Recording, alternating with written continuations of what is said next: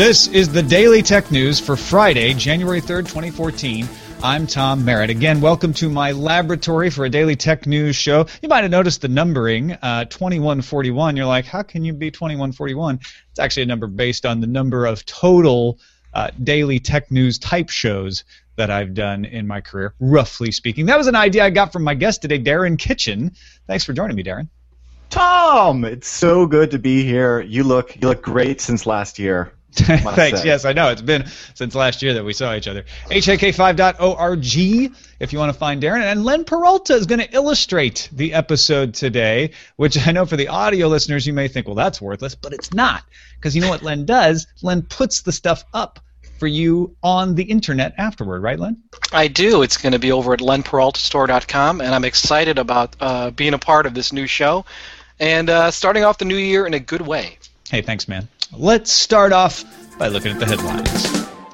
GigaOM reports BlackBerry wants Seacrest out of the physical keyboard business. BlackBerry filed a lawsuit against Typo. That's a keyboard startup backed by Ryan Seacrest. Typo makes an iPhone case with a physical keyboard that BlackBerry thinks is a quote blatant infringement.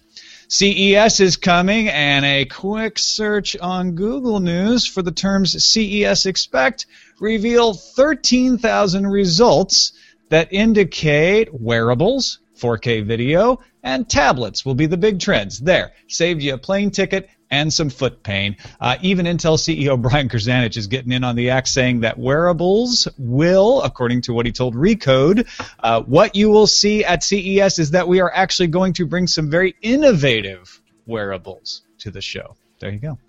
Recode also reports T-Mobile CEO John Legere is not bothered by AT&T's latest promotion. AT&T announced early Friday a limited time offer giving T-Mobile customers $450 in credit to switch to AT&T. Legere told Recode the offer was a desperate move in his words.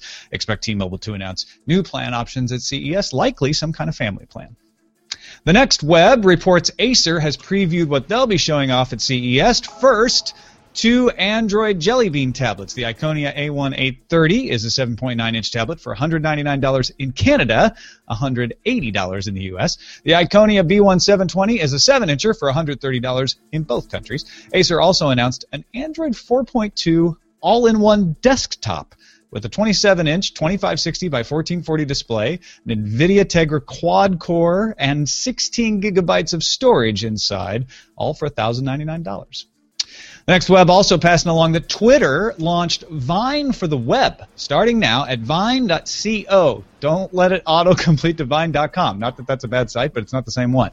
The new site lets you browse your feed, view videos in full screen, comment, like, and share videos. However, you cannot record new videos from the web version of Vine.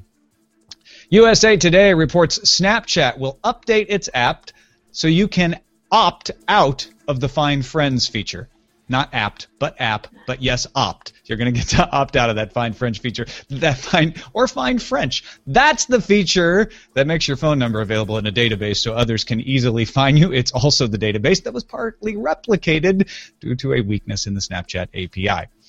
Uh, finally, the Washington Post reports the NSA is building a quote cryptologically useful quantum computer according to documents leaked by Edward Snowden. The $79.7 million research program is named Penetrating Hard Targets. Their name. Quantum computers have been demonstrated by labs in the EU and Switzerland and by a company called D Wave. Quantum computers are actually slower than classic computers at most tasks, but can perform certain functions, like factoring prime numbers, important for encryption, more efficiently than classic computers. And now a few bits of news from you. Flying Spatula pointed us to an Engadget article about Fox continuing the tradition of streaming the U.S. Super Bowl football game for free online. Fox will also stream its playoff coverage, but that will only be available to certain cable subscribers. You got to kind of pay for that. CBS, the network that streamed the Super Bowl for free last year, will be streaming all of its playoff coverage online for free. Sky Jedi submitted a link to EDX. Now, EDX is one of these massively open online course or MOOC providers, uh, and they are offering Harvard's Introduction to Computer Science course, which you can take online absolutely free, no prerequisites. You'll cover all kinds of programming concepts, and the languages covered include C, PHP, JavaScript plus, SQL, CSS, and HTML. And finally, Well, SP Sheridan. What's that, Darren? I was just going to say, let's not forget they actually have a course for quantum mechanics and quantum computation. Do they- Berkeley they- X. oh, so Yeah. You can build your own quantum computer, Be just like your own personal NSA. And SP Sheridan submitted a GigaOM article about YouTube, not only showing off 4K streaming. And SP Sheridan submitted a GigaOM article about YouTube, but doing it with their own royalty-free streaming at CES. VP9 codec. What are you doing to me, Darren? I'm sorry. You fed me back. I fed you back. Let's try it again. SB Sheridan submitted a GigaOM article about YouTube, not only showing off 4K streaming at CES, but doing it with their own royalty-free VP9 codec. Google's been trying to push the codec since it acquired it back in the VP8 days. This time, they have 19 hardware partners on board to help the push, including big companies like Sony, Intel, Samsung, Broadcom, and Marvell, among others. All right. Yeah, they've been at that for a while. Yeah, they, they've been really, they- they've called it WebM on the audio side, VP8, VP9 on the video side. I think it's what this Hangout is probably encoded in. I'm almost certain it is. It, it finally is, I believe, VP8. But uh, what's what's exciting is that all of this technology, while it will, you know, harbor the way for like 4K content on YouTube, potentially, um, it also means that less buffering for the current stuff if you've got the hardware to decode it. Yeah. which is always good. Well, let's uh, let's dig into a little bit more about this NSA encryption story. I'm going to tell you a little bit about quantum computing, and then Darren's going to tell you a little bit about the impact of this. Uh, RSA, that's one of the standard encryptions when, when it's not being weakened, uh, either intentionally or accidentally by a $10 million contract, uh, is as strong as the product of two prime numbers. That's how you get it. You multiply two prime numbers, and then it's hard to, to derive it without knowing what both prime numbers are. It's kind of an un- underpinning of how encryption works. Quantum computers can factor in something called polynomial time using Shor's algorithm. And in fact, in 2012, researchers in the uh, journal Nature Photonics factored an n equals 21 number. That's seven bits. Just you can count them on two hands, seven bits. Uh, with with a quantum uh, computer using polynomial time. Now, what you have in quantum computers is called a qubit. In, in regular com- computers, you have a bit. It's either a one or a zero. In quantum computers, you have a qubit. It's in superposition, and that means it holds more than one bit of information. This is why it's good at factoring. Two qubits can hold four bits of information. And you say, well, how does that happen? Classically, your first bit is zero, your second bit is one. That's all you get. You got two bits. But with quantum computing, your first bit is in superposition. So it's zero and one. And your second bit is also in superposition, zero and one. So you've got four bits. And every qubit you add gives you exponentially more bits. So you can very quickly handle large amounts of information, say like a 1024 bit factor. But when you measure that qubit, it collapses out of that superposition. So you can't find out the result until the very end. It's best to measure only very specific outcomes of a calculation, like, say, factoring. Uh, by the end of September, the NSA expects to be able to have some building blocks which it described in these leaked documents as dynamical decoupling and complete quantum control on two semiconductor qubits. So that gives you a, a sense of how far along they are. Two semiconductor qubits, that's probably about four bits. They're, they have a ways to go before they get to 1024-bit encryption. In fact, everybody does. Researchers from Switzerland, Japan, Germany, France, and the U.S., Microsoft actually, and NTT in Japan, and the Netherlands all got together and published a paper February 18th, 2010, factoring a 768-bit, 232-digit number.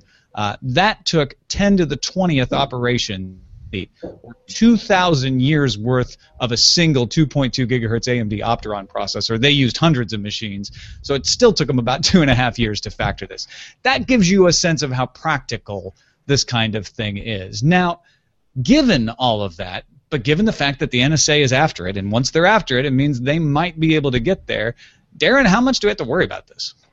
Yeah, well, that you hit the nail on the head when you said practical. I mean, there are already attacks for you know current public key encryption systems. It's just that they are, uh, like you said, impractical. I mean, this uh, this system that in 20 that t- took two and a half years to do with all of those Opteron systems, that's you know not really feasible. Now, it's not feasible now, which is why the NSA does what they do, which is to capture the data today that they can crack tomorrow. Maybe they put it at a storage facility in Utah. I'm not sure. I'm just saying, Yeah, yeah. Uh, at a certain point in right? time, at yeah, and this is going to happen. Um, there, there's really not much you can do to stop this, whether it's the NSA working on it or independent researchers or whomever. Uh, you're going, we're going to see a quantum computer, and it is going to change everything. Not just in the fact that it completely breaks all forms of uh, public key encryption systems that we use today, everything from SSL to PGP, but um, that it will usher forward like a whole new way of thinking about computers um, and even bring um, faster and more secure encryption systems. So just as it breaks encryption systems, it'll actually lend better encryption systems because one of the coolest things about quantum mechanics is this concept of uh, quantum key distribution. It, it states that in order to uh, in order to transmit these these qubits between you know these two parties. So you and I get the same secret key, so we can you know communicate privately. Maybe we're we're sharing a one-time pad or something like that.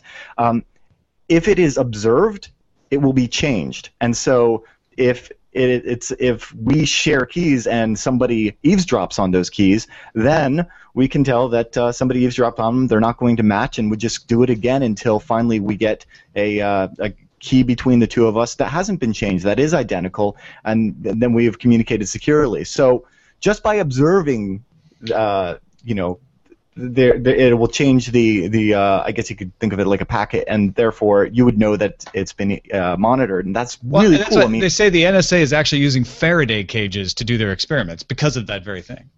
Yeah, th- this stuff is like the physics behind it is beyond me. It is, uh, you know, really unstable. Uh, it's still like, like I, I, I don't even know if I could kind of like put it as an analogy of where we are in quantum computing versus where in traditional computing. I, I would put it before ENIAC even.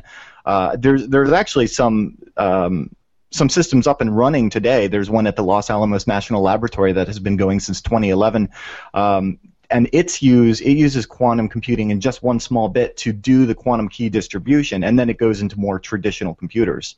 Um, it, it's really exciting because um, it will break everything, and yet it will build so much more beautiful. So I guess the question is, you know, given that the the practicality of our public key encryption systems today are sound.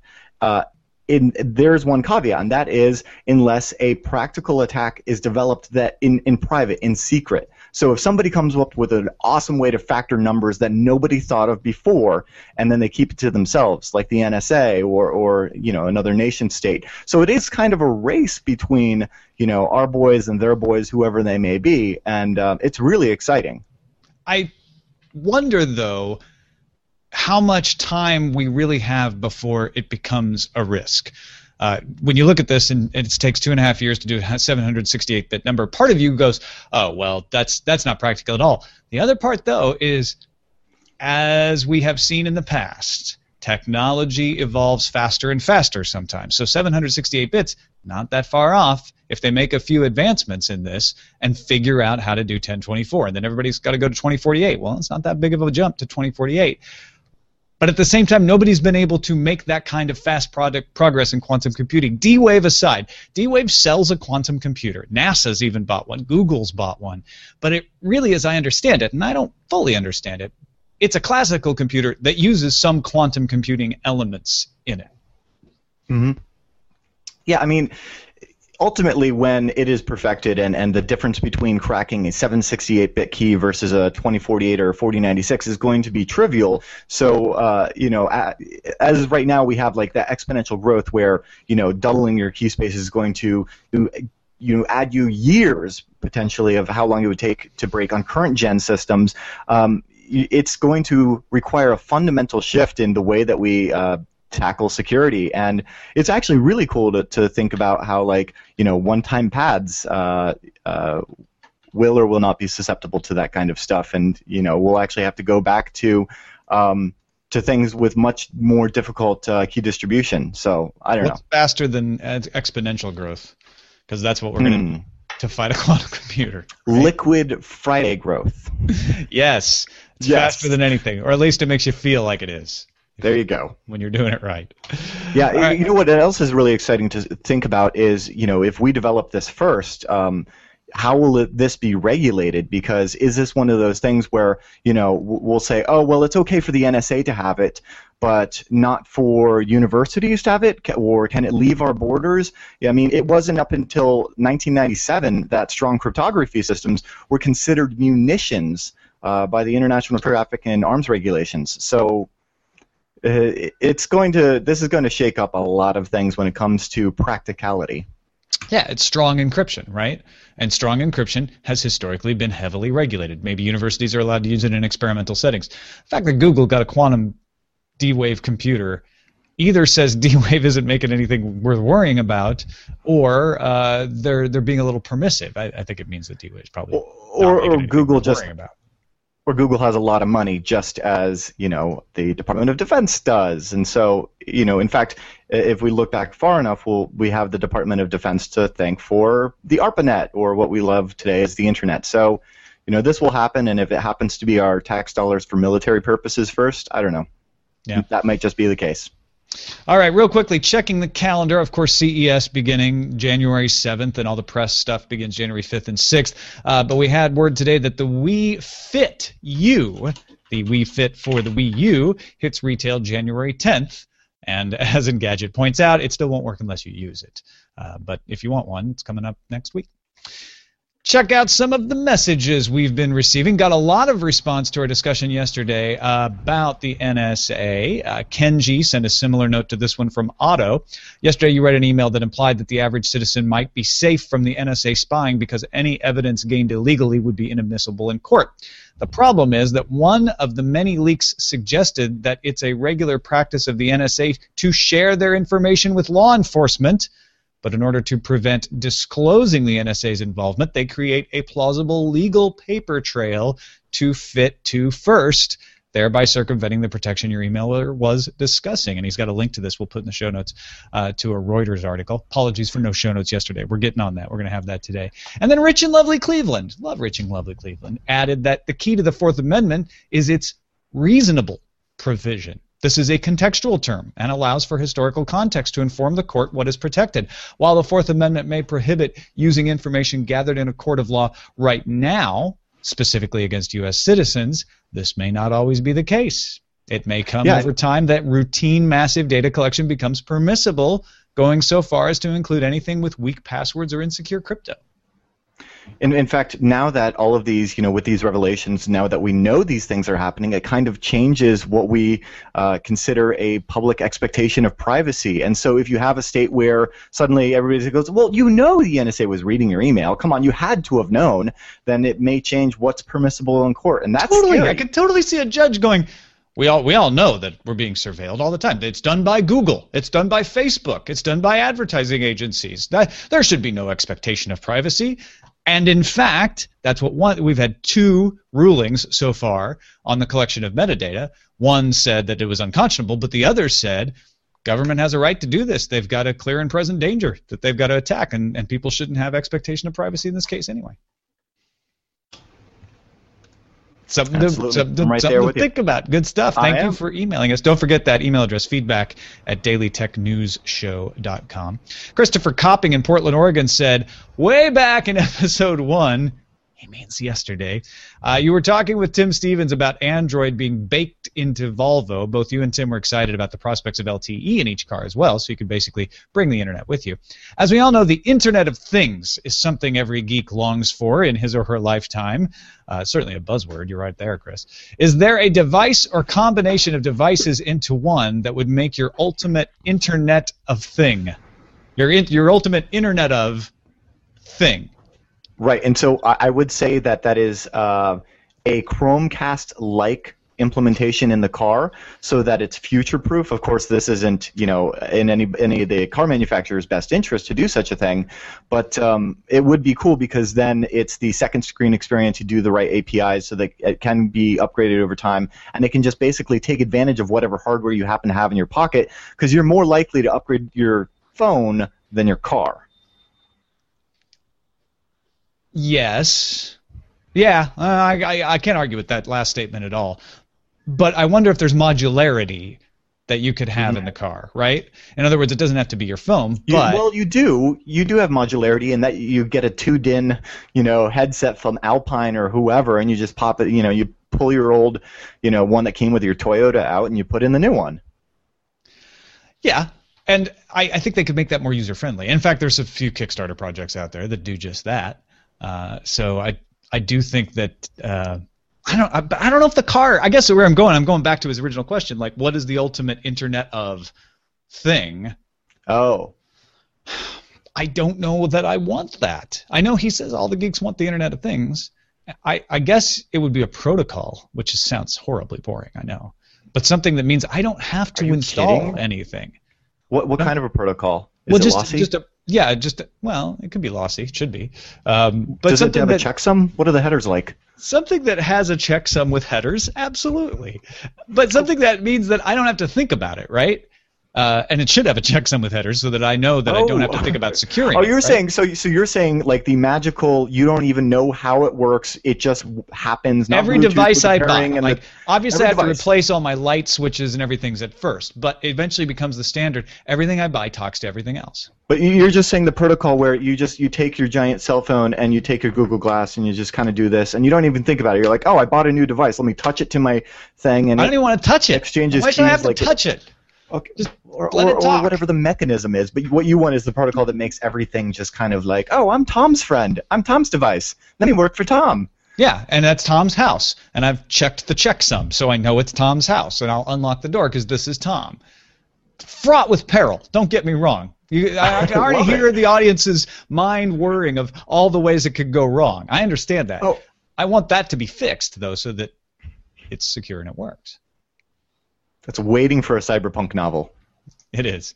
Maybe that's what I should do.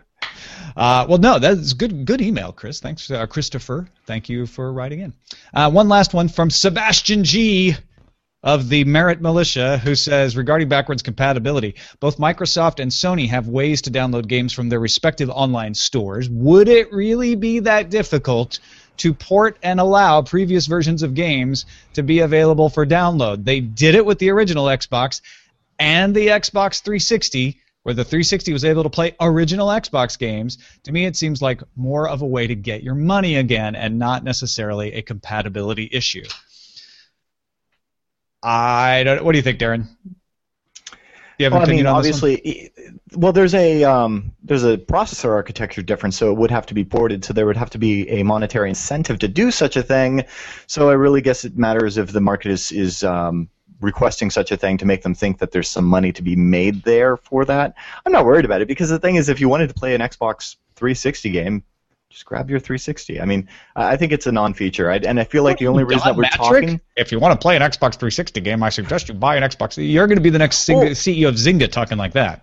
No, no. What I'm saying is, you bought, you already bought a 360 years ago. Are you kidding? That thing is so long in the tooth, and it'll be like 50 cents now, or not 50 cents, but you okay? I so know, like, you but know I want to play my Xbox 360 game on my new Xbox that I just. Or hmm. do I? That's what Tim and I were talking about yesterday. Is it doesn't seem like anybody's all that upset about it. You do because a better game than F Zero has never been created, and that is the only reason to own a Super Nintendo Entertainment System. But if you've been to CES and walked down those weird aisles, you've seen like the hodgepodge device that accepts, you know, you can plug in a NES, SNES, or like a Neo Geo or Game Gear game, and it, and it just plays it. And it's like, you know, eventually all of those systems just kind of rolls into one, and it just says plays every game, you know. Um, and it becomes really ridiculously inexpensive. Uh, and by the like- time you get to the nostalgia feature, where you actually want to play last year's game, it will become that cheap. I feel like what Sebastian's getting at here, uh, and and I'm kind of with him, is couldn't they? Okay, let let's say Sebastian's saying there probably isn't even a technical reason, which there may not be, but even if there was, they have these old games available in the Xbox One store in many cases, not all cases. couldn't they have a deal where I put in my Xbox 360 disc? It can't play, but it says we recognize what it is, and we're crediting it to your Xbox One account. Or I put it Like in a my loyalty 360, program. right? I guess that's kind of what they were trying to do when they originally announced the one, and everybody freaked out about the restrictions on used games and all that sort of thing. So maybe they can't. Maybe it's not even a technical issue. It's the fact that the game makers, to allow Xbox to not do the used game restrictions, said, well, then you can't allow any backwards compatibility because we want to get all that money again. Yeah, I think it, it comes down to dollars. It, it always does. does. Yeah. Yeah. Uh, speaking of, well, it has nothing to do with dollars. Oh, maybe it kind of does in a backward sort of way. Uh, about a third of you out there have been saying, "Hey, I don't see a feed for the video, or I only see a feed for the audio." Uh, Daily Tech News Show, as I mentioned yesterday and today, is in laboratory phase. It's it's alpha, it's beta, it's pre-alpha, whatever you want to call it, uh, and so I don't think the video is good enough to be promoting it as a big RSS uh, feed. I'd make it available on YouTube, obviously, because that's just automatic. When you do the Hangout, it's there. People like to live. I want to have the chat room along with me, uh, so we do it on the Hangout when we can. Uh, in fact, we may not be able to always do it on a video Hangout. That's another reason not to have an RSS feed, because I don't want people promised something and not deliver on it. So eventually, when we when I've figured this all out and I've got my final version of it and I'm proud of the video, we will we will definitely do an RSS feed. In the meantime, it's there on YouTube when I do it. It's going to be downloadable uh, through the website dailytechnewsshow.com when I do it. So apologies for that inconvenience. I just don't want to overpromise. I All just right. subscribed on YouTube slash Ace Detect. You can do that. Yeah. Yeah. Then, then you're going to get everything I do on YouTube, whether it's the show. Well, isn't that what most people want, though? No. hey, it's Tom trying out playing with action figures. No, they don't want that. I don't. You mean That your didn't work. dolls? Yeah, my dolls. Don't call them dolls. They're figurines. Hey, let's uh, let's speaking of a doll, let's talk to Len Peralta. Len, uh, you you've got a pretty imposing quantum computer there. you know, I was listening to what you guys were talking about quantum computers. Uh, it's all buzzes and words to me. So what I decided to do uh, for my image is create a character, very MODOK looking, kind of very Marvel-esque. Uh, Quanto, the quantum computer, who is going to destroy the world, break the chains of encryption, and uh, just come at you. So this is uh, this is the image for today. Quanto, the quantum computer. Let's think of him as a mascot for uh, today's show. Quanto. Mm. I feel like you've started a whole like comic book superhero right there, I know, or at least a bad guy or something. I mean, or villain. He is- Yeah. villain. Yeah. He's the culmination of both ones, zeros, dead, possibly dead cats, and possibly alive cats in his soul. Whatever it is, that. it's imposing, and uh, I am completely confused. Literally, I thought you were speaking another language there, Tom, when you were talking about the quantum computer. So. Well, okay, but uh, if I try, let me try again then, because what I do want people to be able to understand it. Uh, essentially, the quantum computer is really good at factoring numbers, but it's not very good at a lot of other things. But factoring numbers is what's making encryption possible, and therefore it could be really efficient at cracking encryption, and that's the thing that makes it safe on the web. Does that? Yeah. Oh, I, I mean, I, I, I think that makes sense. I mean, it's just a big, big number cruncher. Yeah, They're like video cards. You know how video cards are really good at doing video? They happen to be pretty good at doing encryption, but you know what they're no good at doing? Your Excel or, or whatever it is that you do otherwise on a computer. Well, then maybe what Quanto's really good at is uh, uh, destroying civilizations, burgeoning civilizations. You know what? It's a little bit like the old freeing um, civilizations. It's a little bit like the old shampoo commercial, right? Like if I tell two friends and they tell two friends and so And on so and so on, on and and so so on, on. qubits can tell two friends, whereas classical bits can only tell one friend. Mm. So it's the shampoo effect that allows it to be able to crunch so many Ooh. numbers. That sounds that sounds like a that sounds like a book, the shampoo effect. The shampoo effect was the evil plan of Quanto, the quantum computer. That is yeah, dead that's, that is an entire series, like a you know like a sub series of his uh, of his backstory of the shampoo theory or the shampoo effect for Yeah. Quanto. and the Hack Five and the Hack Five formed together to stop Quanto. All five of us. Yes. And the German. well, this is uh, I'm kind of excited about this. This is a you know this uh, this could be the brand new uh, comic series that we all develop. It could be this could be the big thing. I love This it. This could It's- be the it's really DTNS good. So you're going to make this available for folks, uh, especially in the audio. They're like, I want to see it. How they how can they see it? They can go to lenperaltastore.com. It'll be up there uh, immediately. Actually, probably right after this show, I'll put it up there, and you can uh, go and purchase it, and uh, and you can see exactly who Quanto is. Meet Quanto, if you will. L E N P E R A L T A Len Peralta Store. Yes. dot com. And of course, uh, Darren Kitchen, hak5.org, H A K 5. Yeah, that's the one where we're uh, doing more pineapples and drones and packet sniffing and Oh, my. offline archival of your data. It's good stuff. So Good stuff. Check, check it out over at hak the number Good five stuff. dot Check org. Every time you do that, it sends my own audio back. to me.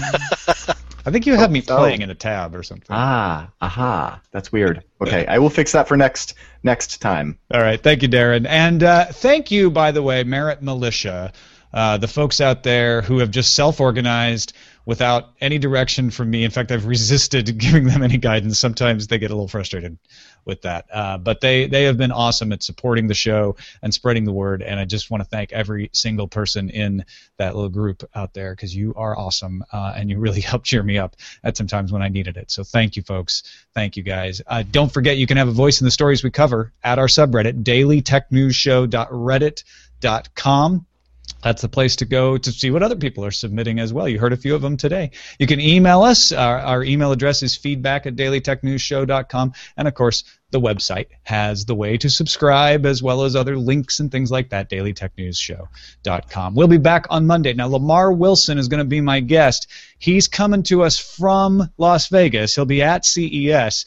So we're going to try the Google Hangout. If he can't get enough bandwidth, we're just going to have him on the phone.